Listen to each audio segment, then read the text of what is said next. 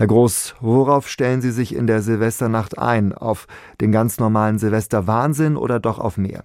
Ja, ähnlich wie in den letzten Jahren auf ein Worst-Case-Szenario. Das heißt, die Einsatzkräfte sind achtsam. Die Einsatzkräfte sind natürlich darauf fokussiert, dem Patienten so schnell wie möglich zu helfen. Wir hoffen aber, dass wir gemeinsam auch mit der Polizei und anderen Sicherheitskräften dort Hand in Hand arbeiten können. Und wir hoffen, dass vielleicht auch die letzten Jahre sozusagen die Bürgerinnen und Bürger da ein Stück weit gelernt haben und vielleicht auch nicht mehr so tief ins Glas gucken und unseren Rettern und Retterinnen da einfach ihren Job machen lassen. Sie sprechen davon, dass Sie sich auf ein Worst-Case-Szenario einstellen. Hat das vielleicht auch etwas mit der politischen Großwetterlage zu tun? Also, dass wir einen Nahostkrieg haben, der einige Menschen auch hier in Deutschland emotional aufwühlt, die dadurch vielleicht gewalttätig werden und diesen Frust dann an ihnen auslassen? Wenn Sie sich anschauen, wer diejenigen sind, die dann Übergriffe auf sozusagen auf unsere Helferinnen und Helfer durchführen, dann sind das Menschen aus ganz verschiedenen Bevölkerungsgruppen mit ganz verschiedenen Hintergründen und vor dem Hintergrund kann man da auch nicht fix machen, okay, da gibt's eine ganz gewisse Gruppe, die sich durch was leiten lässt, die dann viel Alkohol trinkt und übergriffig wird, sondern typischerweise sind das Menschen allen Alters und das ist auch das Erschreckende, sozusagen, dass da gerade in den letzten Jahren die Qualität auch der Angriffe zugenommen hat.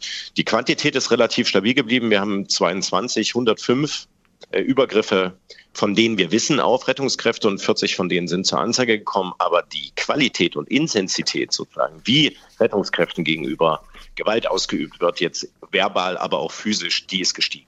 105 Angriffe, von denen Sie wissen. Ich nehme mal an, das sind die Zahlen für Baden-Württemberg. Wie viele Einsatzkräfte mehr brauchen Sie denn zu so einem Jahreswechsel verglichen mit ganz normalen Wochenenden? Äh, typischerweise braucht die Polizei mehr Einsatzkräfte, weil wir, wenn Sie so wollen, auf das Szenario dahingehend vorbereitet sind, dass all die Kräfte, die sonst auch schon im Einsatz sind, dass die auch in erhöhter Alarmbereitschaft versetzt sind. Aber sozusagen das Wichtigste ist, dass die Polizei, gerade wenn wir großflächig Marktplätze anfahren, in denen kein Feuerwerksverbot äh, herrscht, dass die dann Obacht geben, wenn Blaulicht kommt und wir sozusagen einen besonderen Schutz genießen. Aber natürlich allen voran geht es um Vernunft der Bürgerinnen und Bürger. Dass die, wenn die sehen, da kommen Helferinnen und Helfer, da ist jemand verletzt, dass die schnellstmöglich den Platz räumen, uns unsere Arbeit tun lassen und dann sozusagen uns nicht behindern, uns Ausdrücke um die Ohren werfen oder Schlimmeres. Es gibt Feuerwerksverbotszonen in Rheinland-Pfalz, zum Beispiel in Mainz und in Trier in Baden-Württemberg, in den Innenstädten von Stuttgart, Karlsruhe und Tübingen. Erleichtert das Ihre Arbeit als DRK in der Silvesternacht? In diesen Feuerwerksverbotszonen kommt es auf jeden Fall seltener zu Unfällen mit Feuerwerkskörpern. Unabhängig davon gibt es natürlich auch Bewegungen von Bürgerinnen und Bürgern, die dann gezielt Plätze suchen, die nicht sozusagen von Feuerwehr befreit sind. Und da ist einfach wichtig, dass wir, wenn wir vor Ort sind und wenn es dort Verletzte am Unfallort gibt, dass dort die Bürgerinnen und Bürger so schnell wie möglich den Raum sozusagen uns geben, dort unsere Arbeit zu tun und dass Sicherheitskräfte, das gilt ja nicht nur für uns jetzt, die Rettungskräfte, sondern genauso für die Feuerwehr. Schauen Sie in Berlin, Sie erinnern sich an letztes Jahr, wo dort Feuerwehr Kräfte in der Anfahrt mit Raketen beschossen worden sind. Und das trägt nicht dazu bei, dass man da seinen Job äh, machen kann und vor allen Dingen dem Patienten so schnell wie möglich helfen kann.